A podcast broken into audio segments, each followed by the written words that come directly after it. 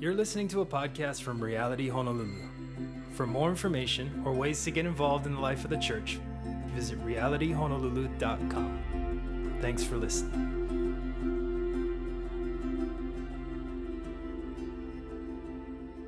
Uh, Without further ado, we're getting into the Word of God. So, um, why don't you open with me to Exodus 33, verses 18 through all the way through chapter 35, verse 3 is going to be our text today.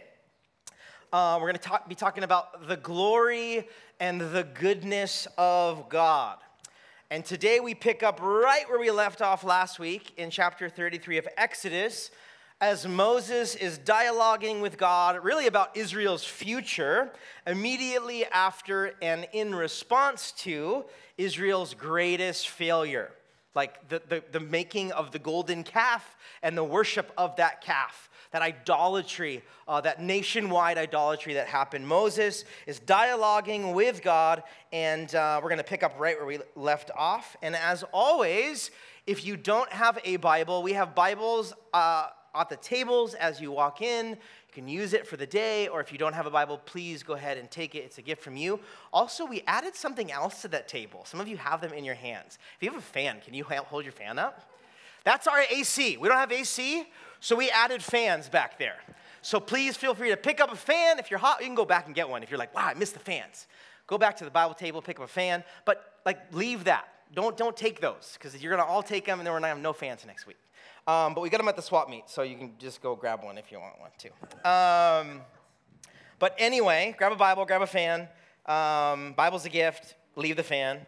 Um, but we're going to get right into our text, and as normal, um, during longer study weeks, like if it's more than a chapter, we have a lot of you guys come and read the text, and then we'll jump into it. And uh, today, I want to welcome up a friend. Uh, him and his wife have been so faithful in serving this church before it started.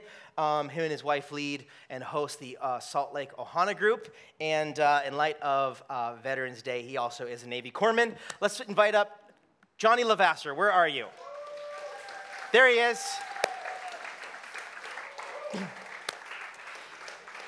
He's going to be reading our text today, uh, and then we'll get into it. Johnny, thanks, buddy. There you go. Thanks, buddy. All right. Good morning, everybody. This-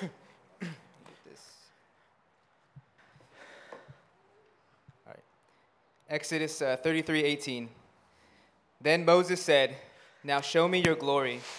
And the Lord said, I will cause all my goodness to pass in front of you, and I will proclaim my name, the Lord, in your presence. I will have mercy on whom I will have mercy, and I will have compassion on whom I will have compassion. But he said, You cannot see my face, for no one may see me and live. Then the Lord said, There is a place near me where you may stand on a rock. When my glory passes by, I will put you in a cleft in the rock and cover you with my hand until I have passed by. Then I will remove my hand, and you will see my back, but my face must not be seen. The Lord said to Moses, Chisel out two stone tablets like the first ones, and I will write on them the words that were on the first tablets, which you broke. Be ready in the morning, and then come up on Mount Sinai. Present yourself to me there on top of the mountain. No one is to come with you or be seen anywhere on the mountain. Not even the flocks and herds may graze in front of the mountain. So Moses chiseled out two stone tablets like the first ones, and went up Mount Sinai early in the morning, as the Lord had commanded him. And he carried the two stone tablets in his hands. Then the Lord came down in the cloud and stood there with him and proclaimed his name, the Lord. And he passed in front of Moses, proclaiming, The Lord, the Lord, the compassionate and gracious God, slow to anger, abounding in love and faithfulness, maintaining love to thousands, and forgiving wickedness and rebellion and sin. Yet he does not leave the guilty unpunished. He punishes the children and their children for the sin of the fathers to the third and fourth generation. Moses bowed to the ground at once and worshiped. O Lord, if I have found favor in your eyes, he said, then let the Lord go with us. Although this is a stiff necked people, forgive our wickedness and our sin, and take us as your inheritance. Then the Lord said, I am making a covenant with you before all your people. I will do wonders never before done in any nation in all the world. The people you live among will see how awesome is the work that I, the Lord, will do for you. Obey what I command you today. I will drive out before you the Amorites, Canaanites, Hittites, Perizzites, Hivites, and Jebusites. Be careful not to make a treaty with those who live in the land where you are going, or they will be a snare among you.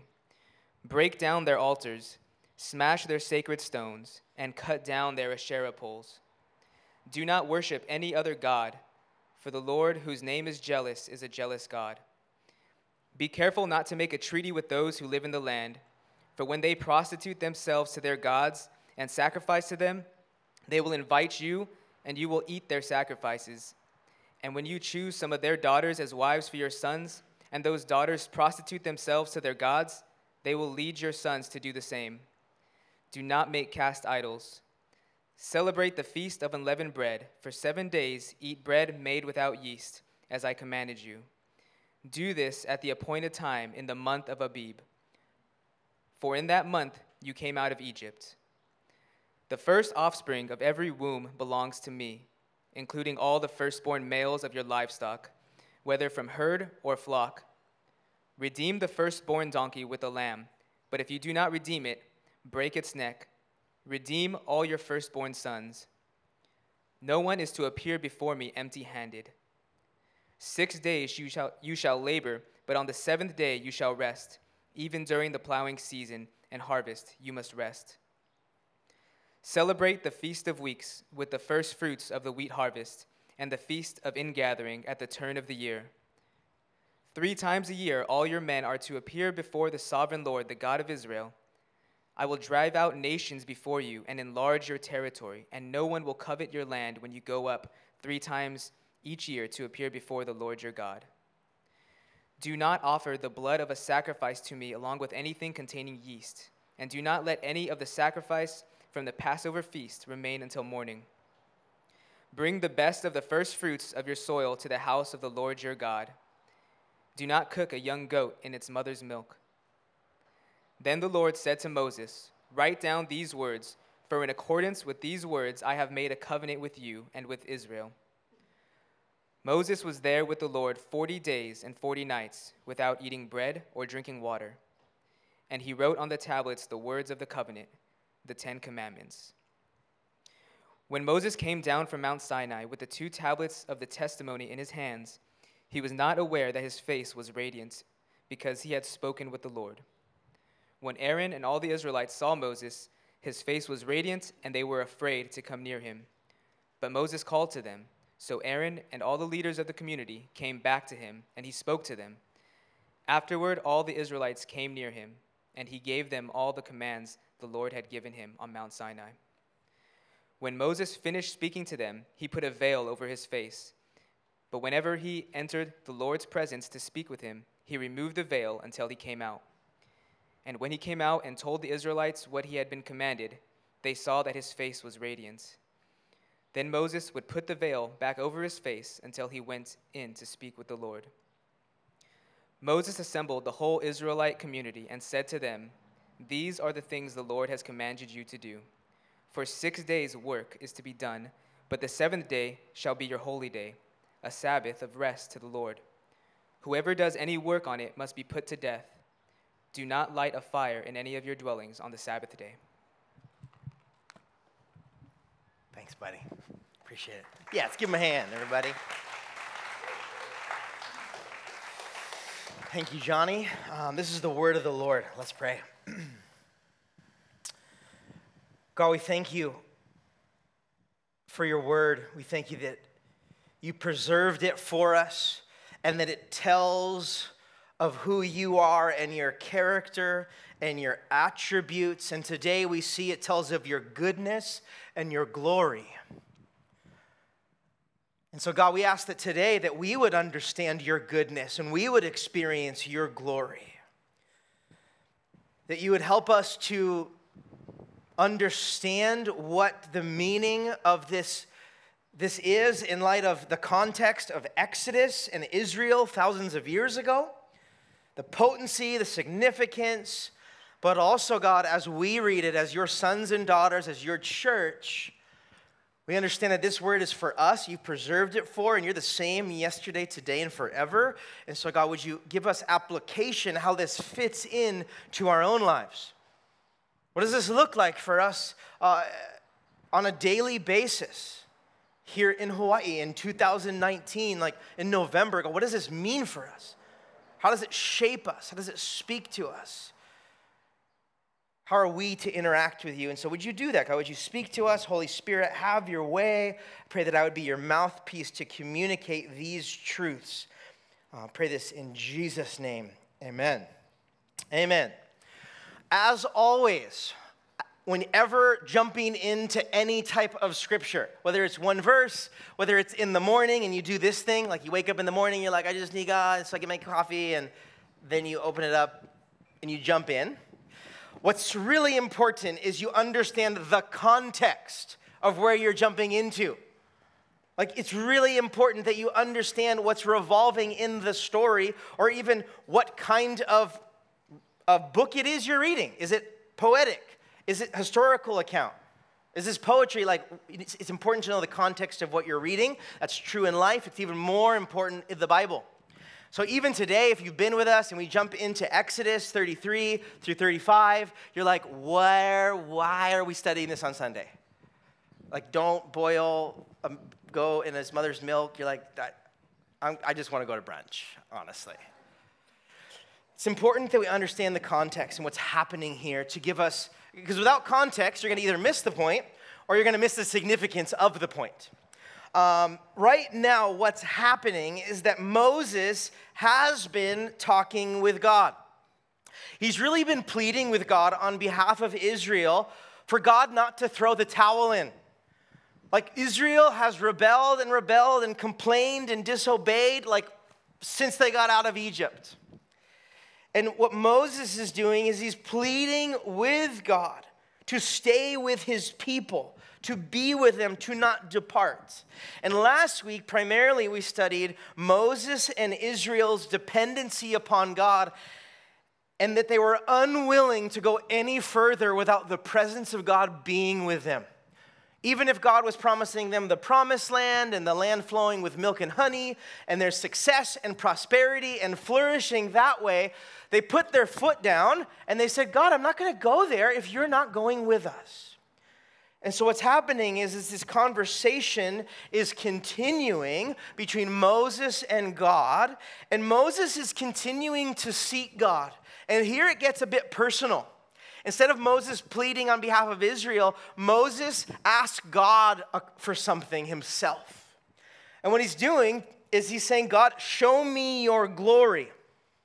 In other words, show me more of yourself. I want to know you more. And what does God do? Is He responds by showing His, his goodness. We're going to get into that in a second. He says, You want my glory? I'm going to show you my goodness, and I'm going to come in glory. But then what happens is a, he, they set forth a new covenant, right? There's new tablets that God says to Moses, Bring up the hill. Because if you remember a couple weeks ago, when Moses came off the hill before, when he saw the golden calf, he had the original Ten Commandments on these tablets. And what did he do? Moses, seeing that Israel had broken the covenant between God and them, he threw the tablets on the ground. They broke apart. And so, what's happening on the mountain today is that there's a new covenant. It's not necessarily new, but the, the, actual stones, the Ten Commandments that are being written on these stones, uh, God and Moses are doing this again so that he can bring these new tablets back to the people. And the majority of our chapter, if you're thinking that all that was weird stuff or just confusing things, what's happening is that God is condensing what we've already studied like 10 chapters of. This is the law, this is the covenant. These are the terms of the relationship between God and his people. And what God is doing here in Exodus 34 is he's reiterating the purpose of being set apart as God's people. And he talks a lot about when you go into the land, there are people living in that land that do not follow me that actually worship other gods. They're being disobedient and they're, they're, they're um, set up for destruction. And a lot of what he's telling them are safeguards and their warnings for their well being. What God is trying to do as a loving father, his kids have messed up a lot. And he's trying to like sit them down again and say, okay, in order for you to flourish and do well, I know you don't understand this, and I know you have trouble listening to me, but I know what's best for you, and it's best if you do these things and don't do these things. I'm not trying to like wreck your fun and like cap off your life and, and be a killjoy. God's like, actually, in order for you to experience the fullness of joy you have in me, this is what you need to do and don't do. So these are the safeguards that I'm giving you. This is what's happening on the mountain. God's glory comes, His goodness comes. Uh, there's this, you know, the tablets are written again. I'm giving you like the cliff notes real quick and then we'll dig in. Um, Moses, all that's happened is so affected by the presence and glory of God. He's so affected that he literally is glowing. Like his face is glowing, it's radiating, and uh, everyone is, sees it. Wherever Moses walks, all of Israel would know, and so he literally has to like put a veil over his face because it's scaring people. Like it's just wow, like Moses, you have changed. You have been with the Lord. There's something different about you, and the whole world can see it. This is what's happening. And so Moses comes down glowing from being with God with these new, you know, new tablets with the law written on them again, and he communicates it once again to Israel. And in a sense, what this is, is a second chance. This is a fresh start. This is a do over. This is God's mercy and grace uh, coming in a very practical way. Okay, this has happened again. Like, you guys have done this, broke the tablets, the covenant was broken, but let's start over. Let's start afresh. And uh, God has agreed to stay with us and lead us. And once again, He's reminded us of His character and His will for us. It's actually a, a pretty neat, vivid picture of God's heart for humanity. But the most potent parts of this that I want to kind of like draw out. There's a lot that we could go into, but I think the most potent parts is the goodness and the glory of God. Specifically, that God tells of his goodness while showing up in his glorious presence. It's kind of all intertwined there. So, what happens? To backtrack out of my cliff notes, to go back to the front of the cliff notes real quick, set some context. Moses asked God, Show me your glory.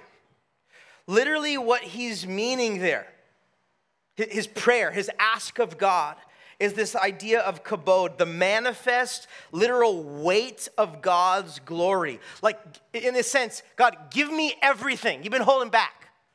I know you have more. I know there's more of you. I know you've showed us glimpses of who you are. I want it all. That's what he's saying here.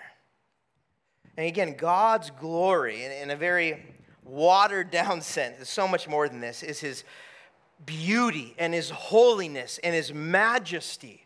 Like it's the full strength and weight of the treasure and wonder that he is. That's God's glory. Like he's infinitely wonderful and he's perfect. And he's completely unconditional, unconditionally full of love. He's pure of, of full of grace. Like it's the weight of the pureness of all those good things at one time is God's glory. I think we can relate in a sense when we use the word glorious, we use it on something that is really amazing and wonderful. Maybe we use it for a, a spouse. You look glorious, or you're wonderful, you're amazing, you look glorious, or we do it with a sunset, like especially in Hawaii. You're like, wow, that is, I don't know if we say like, that's a glorious sunset. But we might, like, wow, that is like amazing. That's glorious. I say it to my six year old daughter all the time. I like look at her sometimes, I'm like, glorious one, what do you want? Like sometimes she's like, you're so cute. Like you're glorious. And what I mean by that, it's like the fullness of who you are, you're glorious. But that is like pales in comparison to what's talking about here. It's like the fullness of beauty, the fullness of wonder and amazement, like the greatest treasure of all, all packed into one, is the glory of God. That's what Moses is asking for. This is like so bold of Moses. I love because in public, Moses is actually like super scaredy cat. Um, God asks him, like, he'll never speak in front of people. He hates speaking in front of people. Uh, I totally get that. It's, uh, it's, not a problem for me, really. But um, didn't, didn't always used to be that way. Uh, but right, every time God said, Moses, I want you to be my representative before Pharaoh, I want you to lead the people, he's always been like, God, that's not me. I have a speech impediment. Like, I, all these excuses of like, why no? But then in private, Moses is like, the most the boldest person that's ever existed because he's going before God. And if there's remember Moses maybe with the exception of Adam and Eve, he, he has been in the presence of God more than any other human. Right? Like the burning bush, the many conversations in Egypt, on the top of Mount Sinai, in the tent of meeting. I mean, if there's a guy that's been with God enough, it's Moses. But Moses He's like, I want more.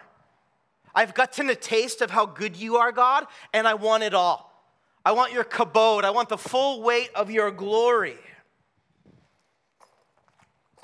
Moses like was hungry for God. He wanted more of God's presence. He desired more time spent with him. He wanted to go deeper. He said, God, I want more. We're going to end with this, but, but just for a second, what an example for us to follow. Like, as much as we think we may know God, how much more of God is there for us to know? And how easy it is, especially for those that have been Christians, been to church, grew up in the church. We become stagnant and complacent. And, and uh, unfortunately, we're not like that Moses, where like we can't get enough of God we just kind of get into the rhythms and we get it when we can and we're like, oh, that was a good sermon. You know what I'm saying? But Moses is, is, is operating out of like, like something like what Paul would say to the, to the Romans in Romans 11. He would say, Oh, the depths of the riches, both of the wisdom and the knowledge of God. How unsearchable are his judgments and unfathomable his ways. Like Moses knows, like there is no end to my God, and it only gets better. And there's only more goodness and more love and more grace the more I press in. So he's beseeching God, like, show me the full weight of who you are. And God responds and he agrees. He says, okay, okay. And he does so kind of in an interesting way. He kind of says yes, he kind of says no. But he does so by communicating his character and his attributes right? Moses says, Show me your glory. And God said, Okay, I'll do it by showing you my goodness. Right? Moses asked to see the glory of God, and God promised to show Moses his goodness. But then again, God's glory lies in his goodness. And so God says, Moses, I'll do it, but actually, you can't handle it. Like, you can't handle all of me. If you were to see me face to face, there's no one that could handle like the pureness of my goodness as a sinner in a sinful world that's not perfect himself. One day when we, you know, in heaven, we get to see Jesus face to face where there's no sin and we're glorified bodies, and okay, that's the day. But here and now, Moses, no one can handle it, not even you. I'm too magnificent for you to see. And so, what he says here, he says, I'll show you my backside. That doesn't mean what you think it means. What you think it means when I say that, it's not what it means. God's not saying that. What it literally means, or to the effect of, it means like you can see the trail of my glory. You can see like the after effects. You can see like the afterglow, so to speak. Like I'll pass by, but you can't get the fullness of me because it's too much. It's too good. It's too magnificent. You can't see the full strength, but you can get part of me. And he gives Moses these instructions because it's like a serious deal. Like Moses, you need to like hide under that cleft of the rock, like this little cave. You need to go in. You need to like be careful. Don't come out when I pass by. I mean, there's like all these instructions going on because the presence of the glory of God with the fullness, full weight, the kabod of, of, of God's glory is coming. And it says that the Lord descended in the cloud and stood with him there. Glory of God. This cloud mentioned was in no doubt the cloud of glory known as the Shekinah glory. We know this from, you know, Second Chronicles 7, the dedication of Solomon's temple. God's presence fills the temple. His Shekinah glory comes in power, fills the temple, and it's just too much, and all the priests have to run out of the temple because of the pureness and the wonder and the majesty of God is in their midst. And this cloud of glory is actually mentioned like many times in the Bible where God comes and his glory to his people. Um, several times in Exodus, right? It's, it's, it's done this before. It covered Mount Sinai, Exodus 19. It went with Israel. It's what led Israel in the day. Exodus 13, 21, and 22. Uh, it stood at the tent of meeting that we talked about last week when Moses went in to meet with God. The Shekinah glory would be over the tent. It also overshadowed Mary at the conception of Jesus, God's glory, Luke 1. It was present at the transfiguration of Jesus, Luke 9, and it will be present at the return of Jesus, uh, the book of Revelation, chapter 1, talks about. Like the full weight of God's manifest presence and glory. And the effect it had on Moses, right? Close communion with God, even if it was like the backside of God and Moses was hidden and he didn't see God's face, but he experienced the glory of God. Like he had come close to something so wonderful and powerful that his face started glowing due, to the glory of God. And Moses was like physically changed by this encounter with God. And I think that's something to point out. When we spend time with God and are in God's presence, we change, and it's noticeable. That's exactly why, like in Acts chapter 4, these rowdy group of disciples, Peter and John, they're unqualified and uneducated and don't really know what they're doing. And they're preaching the gospel and they get arrested and they're, they're, they're on trial. And they, they tell them why. They tell them who they believe in and, and, and who God is. And all they can say, the Pharisees and the Sadducees, the religious leaders, they say, wow, you're uneducated and untrained, meaning like you're crazy and dumb, honestly, but you've been with Jesus. Like you have been with Jesus, and it's obvious that you have been in the presence of God, and their lives were changed because of it. And so, in a very visual representation of this, Moses comes off the mountain and he's glowing. And what happens is, in conjunction with revealing God's manifest presence and his glory, he also declares his goodness and he reaffirms his attributes and his character to Moses. So, right, there's this like supernatural, like very experiential, like his senses were going crazy. This is like a very experiential time with the Lord. But in conjunction with that, God, God speaks the truth of his character in conjunction with that experience. So, right, Exodus 34, 5 and 6. Uh, we just read it, but I have it on here again. The Lord came down in the cloud, the Shekinah glory, stood there with him, and, and proclaimed his name, the Lord. And he passed in front of Moses, proclaiming, The Lord, the Lord, the compassionate and gracious God, slow to anger, abounding in love and faithfulness, maintaining love to thousands, and forgiving wickedness, rebellion, and sin. Like, in this moment, if, if Moses had any doubt or question of who God was, this is God's attempt to be like, This is who I am. I'm describing and I'm telling you my character and my heart for all of humanity. And so the Lord describes himself, he's self disclosing his goodness. And he describes, there's a few ways in which the Lord uh, speaks to describe himself. The first is compassionate or merciful and gracious. This idea here is that God is full of compassion. He has a heart of compassion for his creation, for humanity. And the same word here was also used regarding Israel and the Exodus in the book of Psalms. Right? Psalm 78, 38 says, But he, God, being full of compassion, forgave their iniquity or their sin. And he did not destroy them. Yes, many a time he turned his anger away, and he did not stir up all his wrath. One commentator would say, This is compassion in action. And so God not only has shown this, but he's reminding as his glory is coming that I am a compassionate God. I'm a merciful God.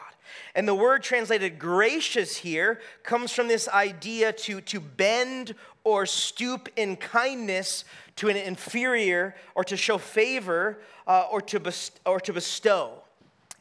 The idea of grace, giving to the undeserving. See, grace is an undeserved free gift of the love of God. And what God is doing here is reminding I am a God that's full of love, full of compassion, and full of grace. God goes on in this interaction to say that He is long suffering and He's a God that is abounding in goodness and in truth. The idea behind the word long suffering here means that God is slow to anger. Like he doesn't have a short fuse and is impatient with us. He's actually a very patient God when he comes to our rebellion and our sin. Right? We all know people that have a short fuse that are really hard to deal with, that are really easily offended, they're really easily prone to anger at the slightest offense. And God isn't like that. God is not like that. He's not like so ready to pounce on you and punish you, and that is not the character of God. God is long suffering and full of goodness and full of truth. And he's not merely adequate, but he's abounding, is this great God of glory. Like, like he's not stretched thin, like he's full of love and faithfulness. And then he goes on to say, I keep mercy for thousands, forgiving iniquity and transgression and sin. And once again, God is reminding Moses after a whole nation had just sinned, after two and a half million people had just committed idolatry, what he's doing here is God is showing his goodness towards us in his forgiving character. And this idea of iniquity or transgression or sin are all mentioned because it's, it's covering all the types of sins, so to speak, so that none of us can say, well, God is unable to forgive that sin or that you know, thing or, or that, that, that way in which you rebelled. Oh, God's going to forgive that, but not that. He covers all the bases here. And Psalm 86, 15 repeats the same exact thing. But you, O Lord, are a God full of what? Compassion. And you're gracious and your long suffering and you're abundant in mercy and truth. Guys, this is true for us today. Like, this isn't just like, oh, that's the Old Testament, that's the Old Testament God. Like, New Testament God's different. Like, that's not a thing. Same God, same yesterday, today, and forever. God's character, love, mercy, and grace is, that's present in the Old Testament is also present in the New Testament.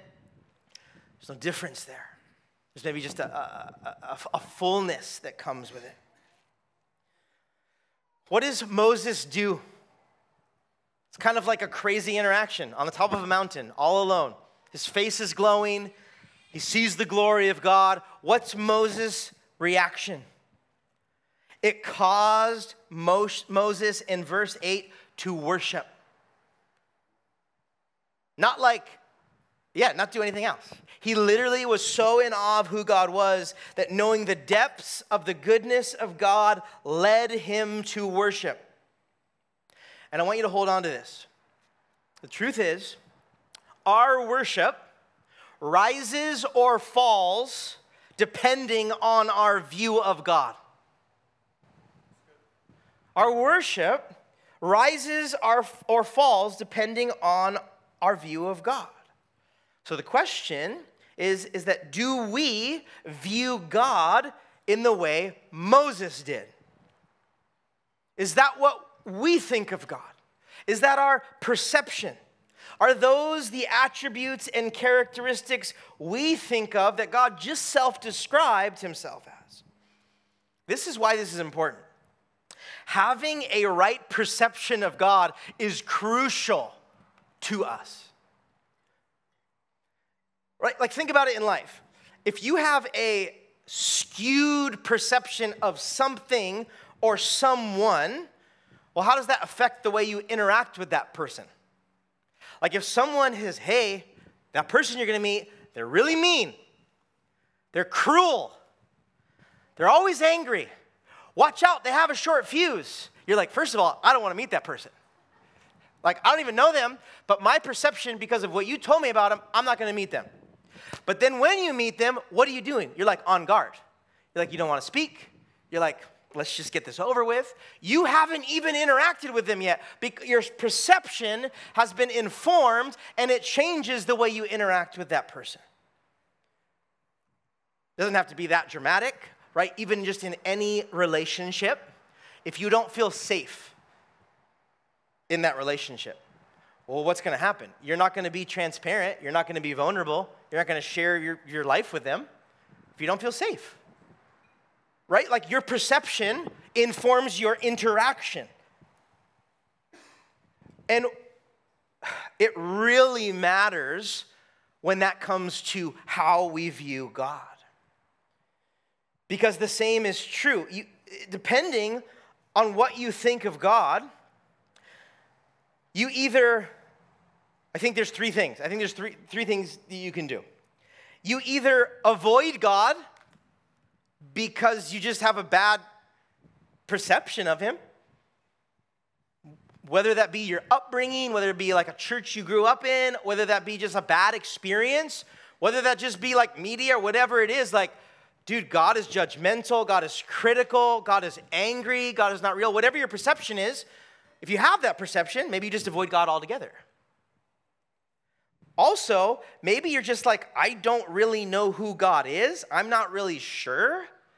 So then all of a sudden, you just become unsure how to deal and interact with Him.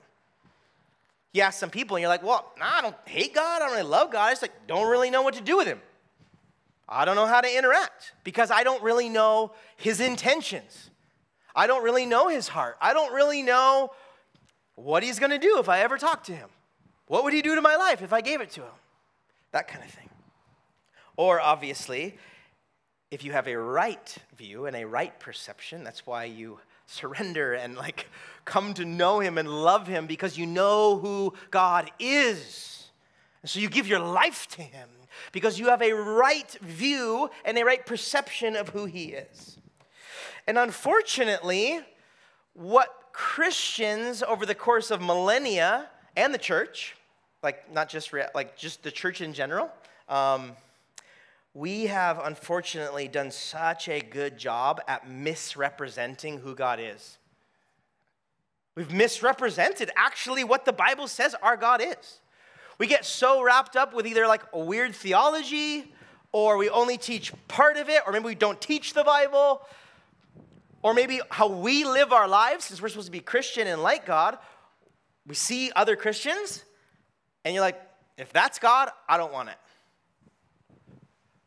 So the perception of God that we can have is greatly formed a lot of times by Christians. Like someone's never gone to church, but they just know a Christian and they're like, you're hypocritical. You're judgmental. Like, if you're saying that that's it, I'm out. Right? Uh, we've done a really good job, unfortunately, on misrepresenting or incorrectly portraying God, and it's really damaged the, rep, the, the, the, the view of who God is. And what it's done is it's actually distanced people from God because of a perception. Right? We need to take that to God and search our own hearts and repent. And Like, we need to be better. We need to say sorry and we need to start living for Jesus, right? That's one thing. But this is why, I hope you're hearing this. This is why it is so important that every Christian you care about theology. Theology is like the study of God, of who God is. How do you know who God is? The Bible. Yes, you can hear a sermon. Yes, you can hear a podcast. And yes, you can read a book. But, but what does the Bible say? Is it based in that? Is it wrapped up in Scripture? The Bible informs us of, of who God is. The Bible in its entirety. Remember, like, read the whole thing. Don't just proofread. Don't just like jump in and go, up, oh, nope, God's mean. That's all he is. I read that verse. How could he do that? Have you read the whole thing? Have you read the story? It's like jumping into any book, like midway through, on a random chapter, on a random book. Like, you're like, how could that happen? You're like, dude, read the story. Story's not done. You have no idea context. It's like someone jumping into a movie, right? You're watching a movie at your house, and like someone just comes late, and they jump in and be like, oh, this sucks. You're like, dude, you have no idea what you're talking about. Go, just go away. You have no idea what you're talking about. Sorry, I'll back up. I don't know where I'm going here. People are like, cut it, cut it out. Uh, here's the deal. Let me go back. Knowing who God is by knowing the Bible and reading the Bible is how we're informed. And again, our worship rises or falls depending on our perception of who God is.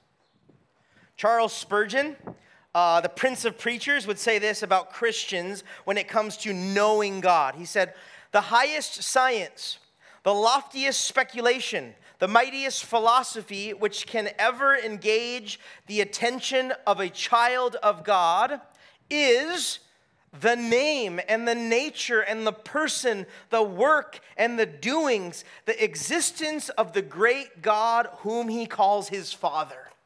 His point is like, if there's anything we could give our life to and want more of, is like knowing who God is. Good theology gives us a right perception of God, and the truth of who God is leads us to worship. God desires to meet with us. That is a truth that if you read the Bible, you will know God wants to show himself to us. He wants to commune and be with us. And he does very much want to show his glory to us in the manifest present sense, just like he did with Moses. And again, it may be different and less dramatic, and we're not in the cleft of a rock, but we still can and very much experience the tangible glory of God in our midst. We do that in times of prayer. We do that in times of worship. We experience God. And just like Moses, I believe that we're changed by being in the presence of God. I said this before, but I really believe that a moment in the presence of God can answer a lifetime of doubt. You experience the fullness of who God is and His love and His mercy. All the, all the questions you had are like, doesn't matter. All the doubt you had, all the struggle you had, you're like, wow, I have just experienced God and I know He's real and He's true and He's merciful and He's gracious. So the question would be is do we long for this? Do we desire to experience God? Cuz like for Moses, Moses had experienced God and what happened was he wanted more. Like it's been said that the more we know of God, the more we will desire to know him. Like the more we know him, the more we'll want. In longing to see God's glory, we're saying we want to know Him intimately. And so the question I want us like to ponder and take to the Lord and like dwell on or like think about this week, like write it down, make a note, make a reminder is do we want more of God? Like, do we hunger to know Him? Like, like Moses here. Are we desperate for His presence? That's, that's a deep work that, that uh, God, God needs to do is to, to well up that desire. But how that desire starts is just to know God. Like, like jump in and dive into God's word and read and figure out who God is. You'll be blown away. You'll be in awe and wonder, and you'll want more. So many of us were hesitant because our perception of who God is has been tainted. And you may be even in a really hard situation right now. I know a lot of you are. You're in a really hard place. All of us will be. It just might not be the week or the month or the year for it, but we'll all be there. And in those times, when you have a really hard season and you're in a lot of pain, we all of a sudden begin, God, why are you doing this? And are you good? And I want to speak to you that God is good. He always has been and He always will be. Despite our circumstances in this broken world with broken relationships, even in the midst of that, God is the same. This is who God is. He is compassionate and merciful and graceful and full of forgiveness and full of loving kindness. Amen. And so I'd like to offer a prayer for us written by the late A.W. Tozer. Um, this is Old English, so bear with me. And then uh, we'll jump into a time of response and worship. This is what Tozer's prayer was in light of this text in Exodus. He says, Oh God, I have tasted thy goodness, and it has both satisfied me and made me thirsty for more. I am painfully conscious of my need for further grace. I'm ashamed of my lack of desire. Oh God, the triune God, I want to want thee. I long to be filled with longing. I thirst to be more thirsty still. Show me your glory. I pray thee so that I may know thee indeed. God, we pray that this would be true of us that we would be a people that the more we know you, the more we would want to know you. God, I pray uh, for all of us that have just been in church, been a Christian, grew up in the church, those of us that are really prone to become stagnant that we're prone to, to not have really prayed this prayer for a long time. I pray that you would restore the zeal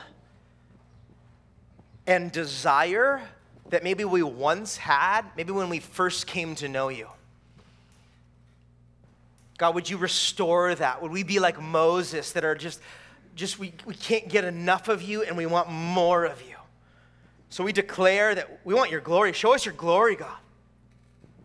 And for those of us that are uh, new and uh, maybe new to the faith or just came to know the Lord or came back to the Lord and that do feel like this, that just want to eat up God's word and eat up like everything they can to know who God is, I pray that you would sustain them.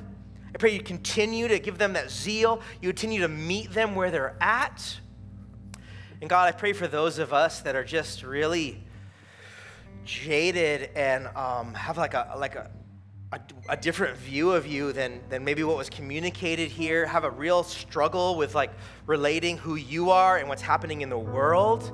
God, I pray that you would meet us right now with that manifest presence, that, that in kind of our confusion or our, our questions, that you would show up.